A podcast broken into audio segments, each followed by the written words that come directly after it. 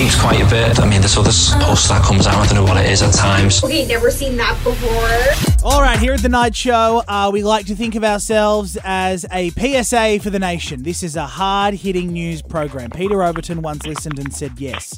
It is just like the news I deliver every single night. Because when, when news strikes, I try to bring it to you as close as possible. We're live in studio here, and this has come across my desk. And if you're in Victoria or New South Wales, listen closely. Uh, and this is especially for the hornbags that are listening uh, late at night tonight. There is a gastro superbug on the rise that is spreading via sexy time.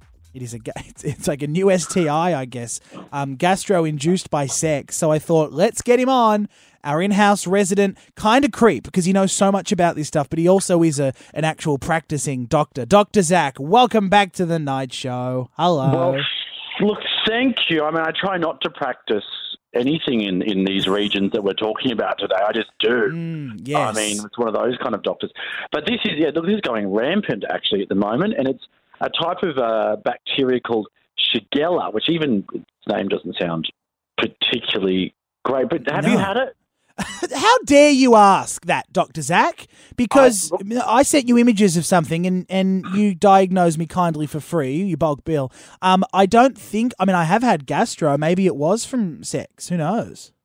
Well, I mean, this is exactly. I mean, this is exactly how it can be passed. So, any kind of gastro is generally either of our, both ends, either mouth or or, or, or bum. South, yeah. And so, but different to the normal kind of gastro that generally little kids give to you, and you get it when you've got daycare and those sorts of things, and and as kids because they're not great at washing their hands.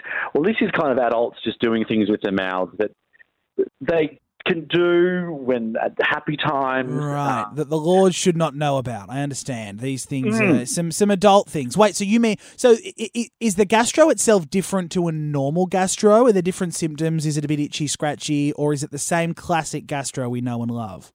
No, it's a little bit. It's a little bit less um, nausea and that and and vomitous. I guess is very much more painful cramping Ugh.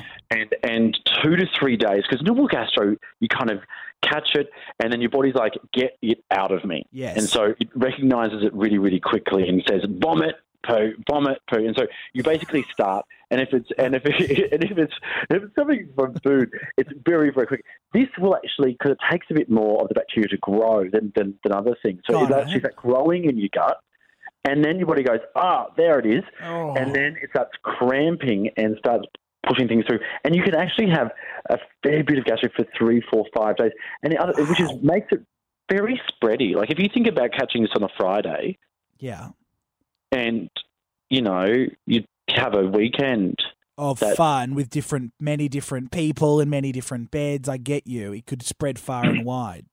Or even it's just not washing your hands. This is, I mean, No. at the end of the day, like, I mean, I took, look, I, I went there as well, uh, not right to your, your bedroom there, but I No. went to the hand washing Well, the invite hasn't arrived yet, but yep. so I went to the basin near the bed, Yep. Um, but like everything starts with hand washing. But also, like if you're going out or whatever else, give your mouth a little Okay. wash. Think Yeah. about before you put your head down different places. And if you are really feeling unwell, the problem with this is that antibiotics aren't going to work particularly well. So this is like, don't like.